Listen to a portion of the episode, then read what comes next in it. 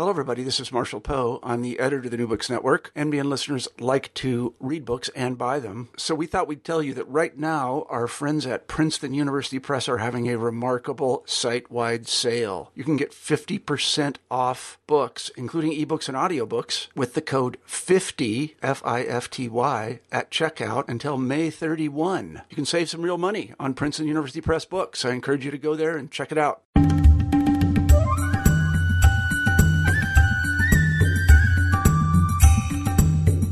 Hi there, and welcome to New Books in South Asian Studies. I'm your host, Ian Cook, and today we're talking about New Subaltern Politics, reconceptualizing hegemony and resistance in contemporary India. This book is edited by Alf Gunvald Nilsen and Srila Roy, and is published by Oxford University Press. This book is a wonderfully rich and theoretically coherent collection of texts that critically assess the legacies of subaltern studies through many different pieces of research into political movements in India today. These range from students at elite higher education institutes who shore up their privilege, to queer activism in Calcutta, to Dalit villages who are fighting against land grabs.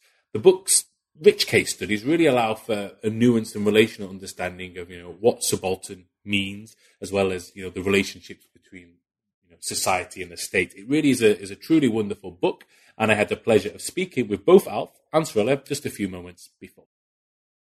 Okay, so it gives me great pleasure to welcome Alf and Srila to the show. Thanks a lot for your wonderful book and thanks a lot for coming on. Thanks for Thank having you. us, Ian. Oh, yes, great. So before we talk about your book itself, I was wondering, could you just please tell us a little bit about yourselves, your academic backgrounds and interests before this book? Well, I'm uh, an associate professor of sociology at the University of Bergen in Norway, and I've worked for a number of years studying social movements and other forms of subaltern politics in India. And I also have a side interest, or side business in social movement research more generally, which I've also written quite a quite a bit about. Uh, I'm currently senior lecturer in sociology at the University of the Witwatersrand in Johannesburg. Um, my primary research is in broadly in gender and sexual politics, much of which takes as its starting point uh, the contemporary history of India and South Asia, and that's most represented in my monograph uh, called "Remembering Revolution: Gender Violence and Political Subjectivity in India's Naxalbari Movement." Wonderful, that's great. So uh, the book we're, we're talking about it's New Subaltern Politics: Re- Reconceptualizing Hegemony and Resistance in Contemporary India. It's a it's a, it's a collection, a really wonderful collection. I really enjoyed reading it. But before we turn to the to the case studies itself, I thought a first big question so that we can frame this discussion here today. So my first question to you is, you know, what is subaltern politics?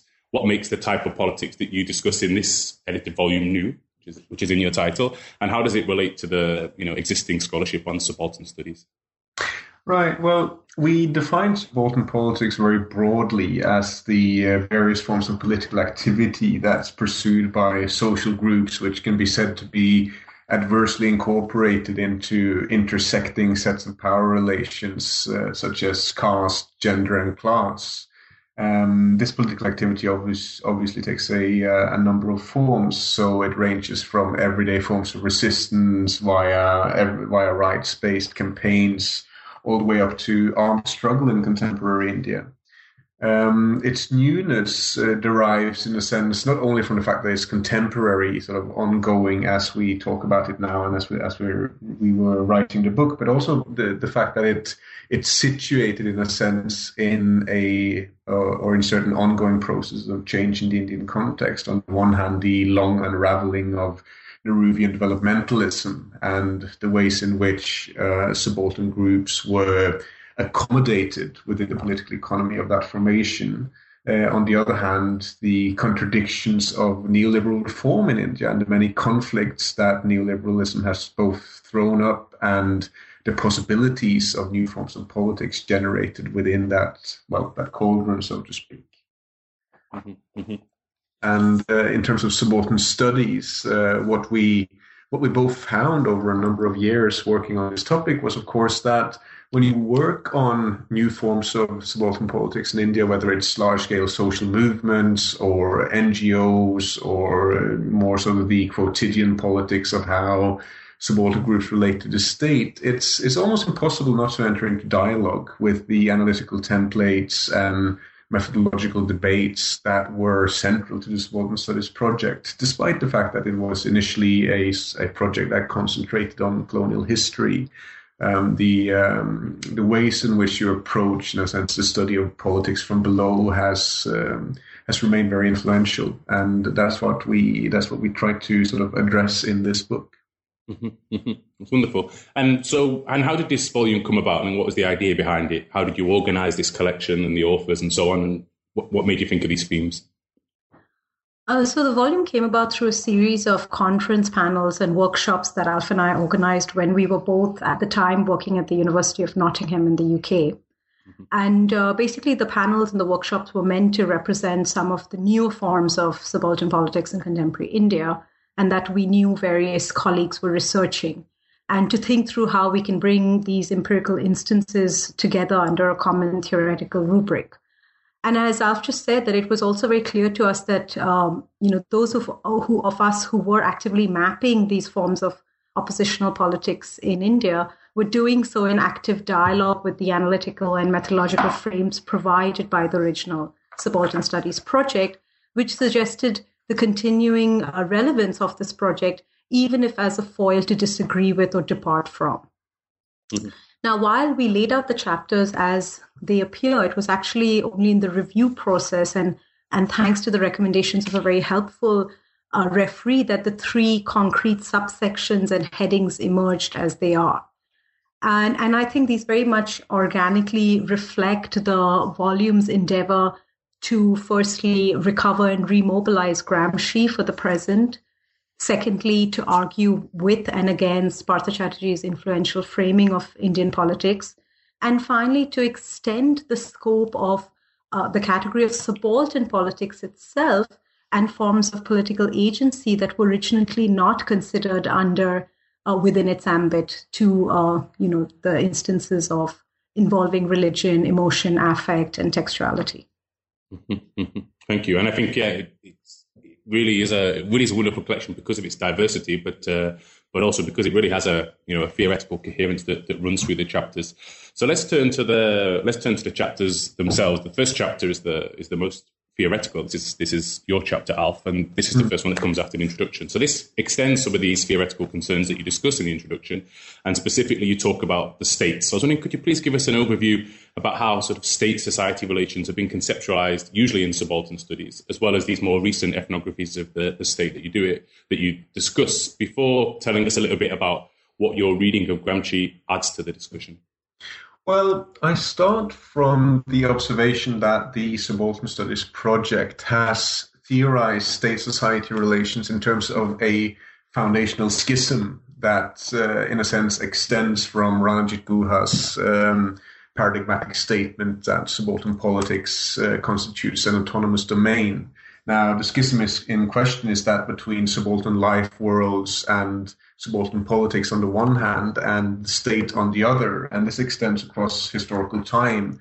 So, if you uh, read various contributions to the Subaltern Studies project, you'll see that um, they argued, uh, in a sense, that the pre colonial state was uh, fundamentally remote from the rural life worlds of subaltern groups uh, you'll find that the argument was made that the colonial state, for all its efforts to overcome, in a sense, the distance that existed between subjects and rulers, uh, failed to do this beyond uh, incorporating a minority elite into the running of the colonial state. And you'll also find that the argument is made that the post colonial state has indeed done very little overcome this dichotomy in a sense between subaltern life worlds and, and the state. Um, I also think that this this sort of this idea of a schism is is there in Partha Chatterjee's uh, current work on political society. Uh, true enough, Chatterjee argues that uh, in, over the past three decades, the Indian state has extended it re, its reach uh, quite extensively into um, into rural communities and um, has become something you know an entity that the peasantry, for one, interacts with. But it's nevertheless sort of uh, the idea of a schism is nevertheless introduced through the back door by saying that uh, subaltern groups, when they mobilize politically, uh, operates strictly on the terrain of political society and that civil society remains an elite domain. So my sort of uh, my point of entry into this debate has been to say that this analytical template doesn't add up. I mean, even if you look at pre-colonial forms of peasant protest, you will see that uh, these are very often centered on making an appeal to moral economies of rule that uh, which suggests that there was indeed a, a relationship between rulers and subjects between um, pre-colonial forms of states and peasant life worlds, and that these were central in a sense to to the um, to the ways in which subaltern groups claimed legitimacy for their opposition. Um, if you look at the colonial world or colonial India, you'll see, for example, that tribal groups or Adivasis, when they mobilized in large scale political rebellions, uh, they very often mobilized colonial idioms of state making to justify their revolts and to frame their claims. And certainly, present day um, mobilization in rural India, which has been my focus, is very much predicated around making democratic claims upon the state, which suggests that the dichotomy between civil and political society um, doesn't go far enough in terms of reconceptualizing state society relations. So, one advance that has uh, been developed in recent scholarship, for example, that of uh, Aradhana Sharma and also Gupta's work, is uh, draws on Foucault's idea idea of governmentality and argues that subaltern claims and claims making proceeds through institutions and idioms and technologies of rule that are linked in different ways to the post colonial states. Um, now, my argument is that these perspectives have done a lot to overcome the kind of um, dichotomic thinking that is so paradigmatic of the subaltern studies project but it's nevertheless marred by its failure to, in a sense, conceptualize the way in which state power uh, is congealed from and simultaneously also then reproduces um, structures of power based on caste, class, and so on uh, over time. So, historical structures of power. And what I try to do in my chapter is to say that, or argue that if we revert back to Gramsci, and his perspective on state formation, and specifically modern state formation, his argument is in a sense that hegemony uh, is constructed in and through the making of the modern state, and especially by building a organic link between what he defines uh, in a very different way from what Chatterjee does as civil and political society. The fusion of the two uh, constructs what he refers to as an organic passage. Um, between subaltern and dominant groups, which enable, in a sense, then the uh, dominant groups to elicit the consent of subalterns. And, and this is, is then key to the reproduction over time of foundational structures of power. So I try to mobilize Gramsci's ideas of state formation to add on to the relational thinking that has been developed uh, in what I refer to as uh, Foucauldian ethnographies of, uh, of state power in India. And I do that with a specific purpose in mind, which is to try and enable a discussion of how specific forms of state uh, and specific constellations of state power in India simultaneously enables and constrains subaltern politics uh, in the sense that there will be openings where oppositional politics can be pursued, but precisely because of the way in which um, state power enables dominant groups to act in certain ways which subaltern groups can't due to the way that uh, the you know state power limits uh, the advances that subaltern groups can make. It's also necessary to think beyond the state when you think strategy and so on. So those are you know some of the key arguments that I pursue in my chapter. Wonderful, thanks for that. It's a really, really concise um, overview overview of that very you know theoretically dense chapter. Thank you so much for that. Let's stick with this uh, the first the first section now, and, and let's turn to one of the, the case studies in detail. I was wondering, could one of you please tell me a little bit about uh, Ajantha Subramanian's chapter, which is on the Indian Institute of Technology in Madras? And this chapter I think is really interesting because it pushes us to to think about what you've been talking now about autonomy, but also hegemony in a of certain groups in a different way. So could you please tell me a little bit about that? Yeah, so Ajantha's chapter shows how uh, the idea of merit is a key way in which caste privilege is displaced and reproduced. And this is obviously very important in the context of Tamil Nadu, where the reassertion of upper caste privilege is can be looked at in terms as being a direct response to a very successful Dalit movement that has won considerable concessions in terms of state policies of reservation. Uh, the discourse of merit enables uh, a representation of the space of technical education or the IITs as being autonomous and thus renders a caste hegemony invisible.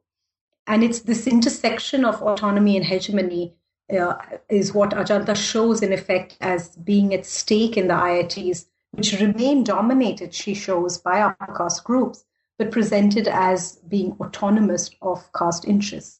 And I don't know if you've seen, but she's been recently writing in, uh, you know, the mainstream media, in the Indian magazine Open, for instance, about recent caste-based uh, controversies involving IIT Madras and how, again, in the mainstream press, uh, the IITs are represented as being, you know, free of any kind of caste conflict. I think the chapter is also uh, significant because of its focus on elite and not marginalized groups alone. And this case study, in effect, goes into the heart of one of the volume's central purposes, which is to establish uh, subalternity as a relationship between elite and marginalized groups, as opposed to simply thinking of the subaltern as an identity category which pertains to uh, marginalized groups alone. And the reproduction of hegemony has to be located in this relationship, which is obviously never one that is free of conflict or contest. Mm-hmm, mm-hmm. Wonderful, thank you. So let's now move on to the middle section of the book. This is like three wonderful discussions which you pull together under the title Imagination, Faith, Affect. And uh, let's turn to, to your chapter, Srila, which is a which is a section about queer activism and specifically this organisation, um, Sappho or Sappho, which is a lesbian Sappho, okay, yes. a lesbian organisation in uh, in Kolkata. So I was wondering, what, what does the work of this organisation um, teach us about the way politics are done in India today, what's the role of affect in this? Okay, so I think the very emergence of an organization like Sappho that provides support for and advocates on the on behalf of queer women tells us a lot about a changing landscape of politics in India today, which has been made possible by particular configurations such as neoliberalism, globalization, and indeed the transnationalization of gender and sexual rights work.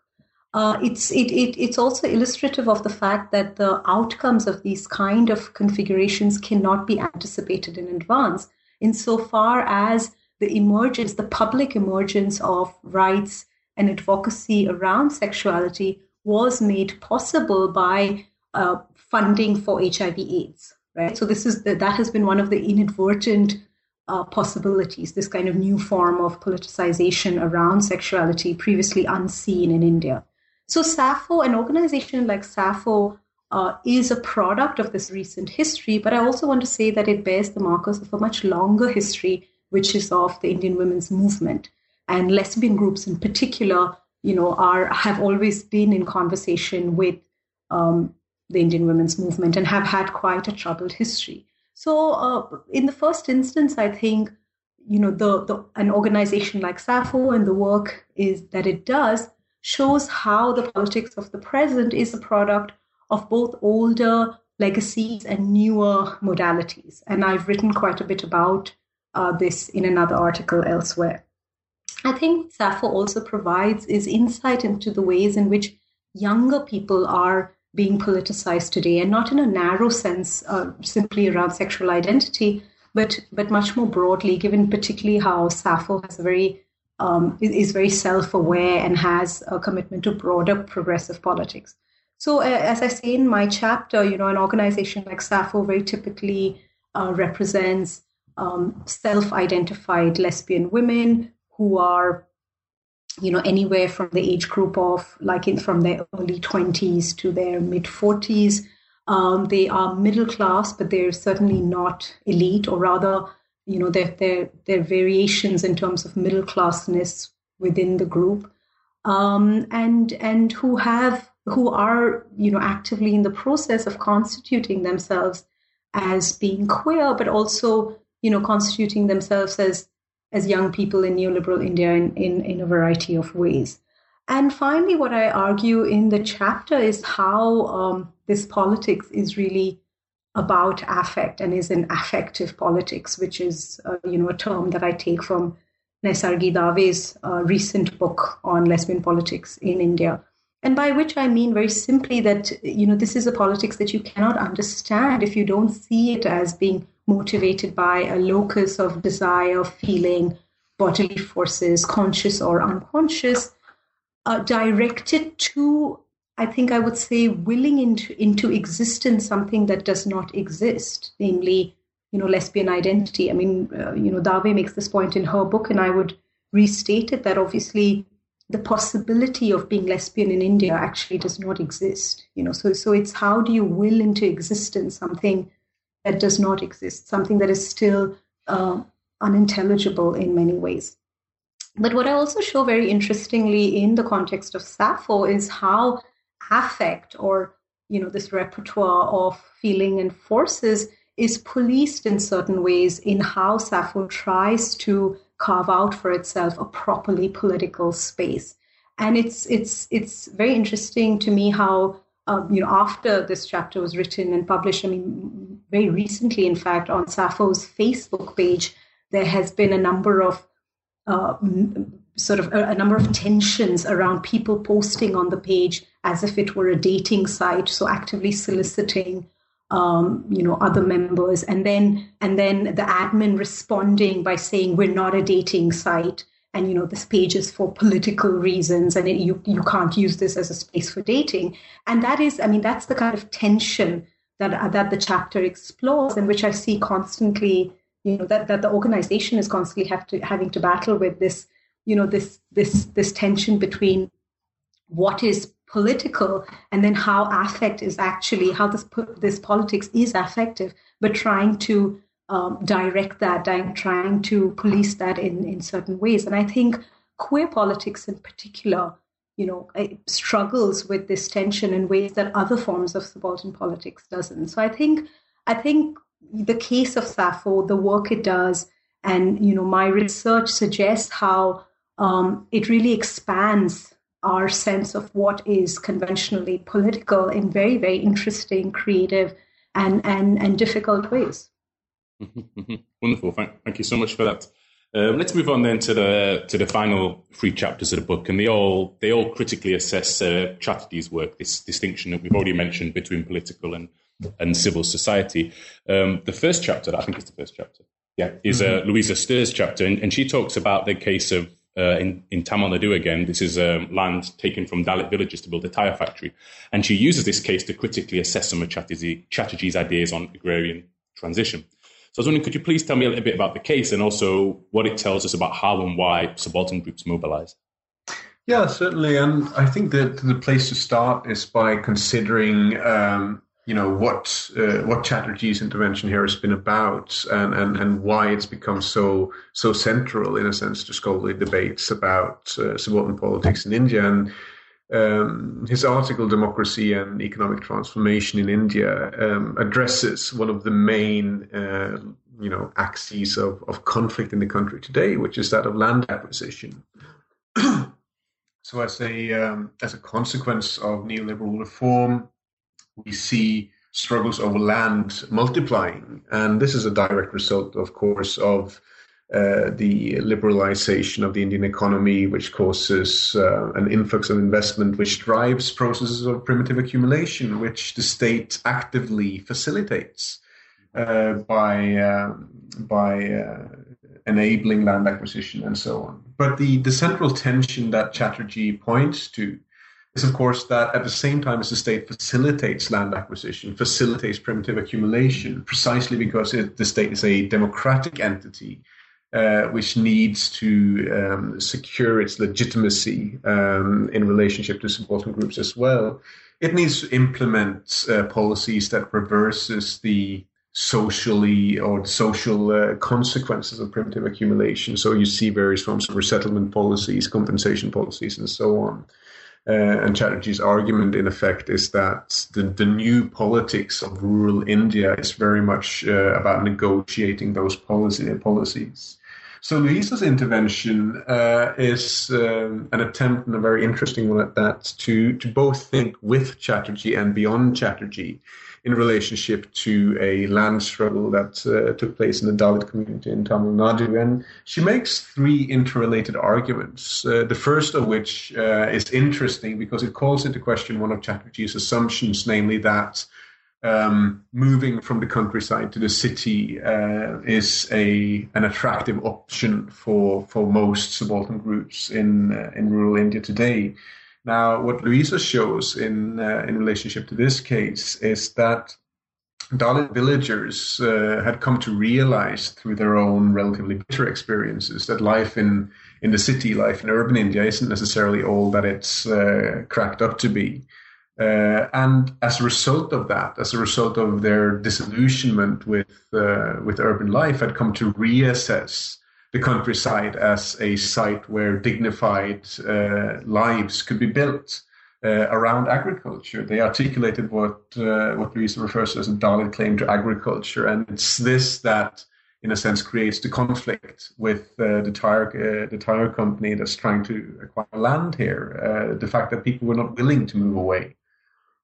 so when they started to assert themselves, and, the, and this takes us to the second claim, and it points to precisely the problematic nature of Chatterjee's proposition that subaltern groups today um, articulate their politics strictly in the domain of political society, that is, strictly in relation to bureaucratic categories, governmental categories, rather than democratic idioms and democratic processes. So what Louisa shows is that when Dalits started mobilizing in this village, they started mobilizing on the terrain of local democracy, uh, mobilizing in relationship to the panchayat in the village and making claims, fundamentally democratic claims, around the land acquisition process on that arena. So, what we see here in this case study is uh, the way in which subaltern politics traverses back and forth, in a sense, the divide between political society and civil society. So the establishment of these as watertight compartments compartments just doesn't hold up.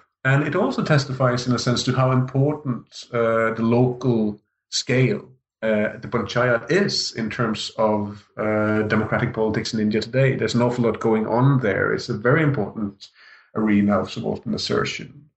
Uh, so there was an attempt then to bring the local panchayat under democratic control, and, and, and this throws up also some interesting questions about uh, what rural subaltern politics is all about today. And the third and final point uh, relates to um, the question of why this mobilization ultimately failed. I mean, very often when we study subaltern politics, it's important to bear in mind that we're studying groups who are mobilizing against very adverse odds and that means that very often uh, the mobilizations don't succeed. And some of the more politically relevant questions that we can ask, of course, pertains to why exactly a certain strategy failed. Now, Chatterjee's argument is that um, the Indian state, in a sense, offers subaltern groups a stake in the neoliberal project through their various policies of compensation, resettlement, rehabilitation, and so on. Uh, what Louisa does is to show that it's more complex than that. It's not just about offering uh, subaltern groups a stake. It's also about the various ways in which the state actively disorganizes and disarticulates, if you will, subaltern politics. Uh, partly through, in this case, corporate social responsibility, the various interventions around corporate social, social responsibility, but also through coercive responses. And I think this is key here. That, uh, and it's also a point that I, I raise in my chapter, which is that you really see, in a sense, um, the way in which the state function as a nodal point uh, for the reproduction of hegemonic power in those moments of coercion when subaltern groundswells are um, repressed uh, or in other ways crushed by the uh, by the violence or the other forms of repression by the state. So what, uh, and we've seen it, of course, in India in Kalinganagar. We've seen it in Nandigram. We've seen it elsewhere in land struggles quite often that the state mobilizes its um, its repressive apparatus in response to subaltern claims.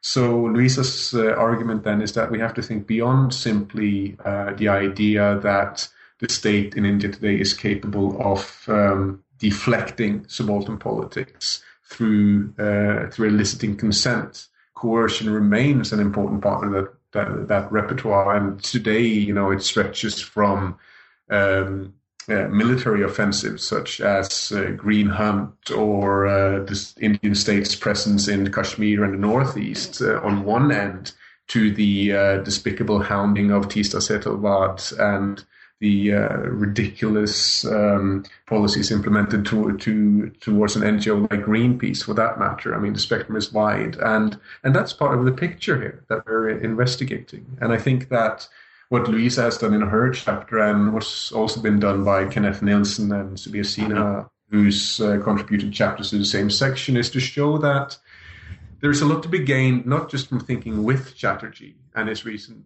interventions, but also thinking beyond him and uh, exploring those tensions. You know, it's uh, so, and and that's that in a sense is defining of the entire approach that we've tried to adopt to the subaltern studies project in this book. The subaltern studies project has, of course, elicited a, a very polarized response. In a sense, it's almost as if you are obliged to be either for or against it, um, which which is a ridiculous proposition.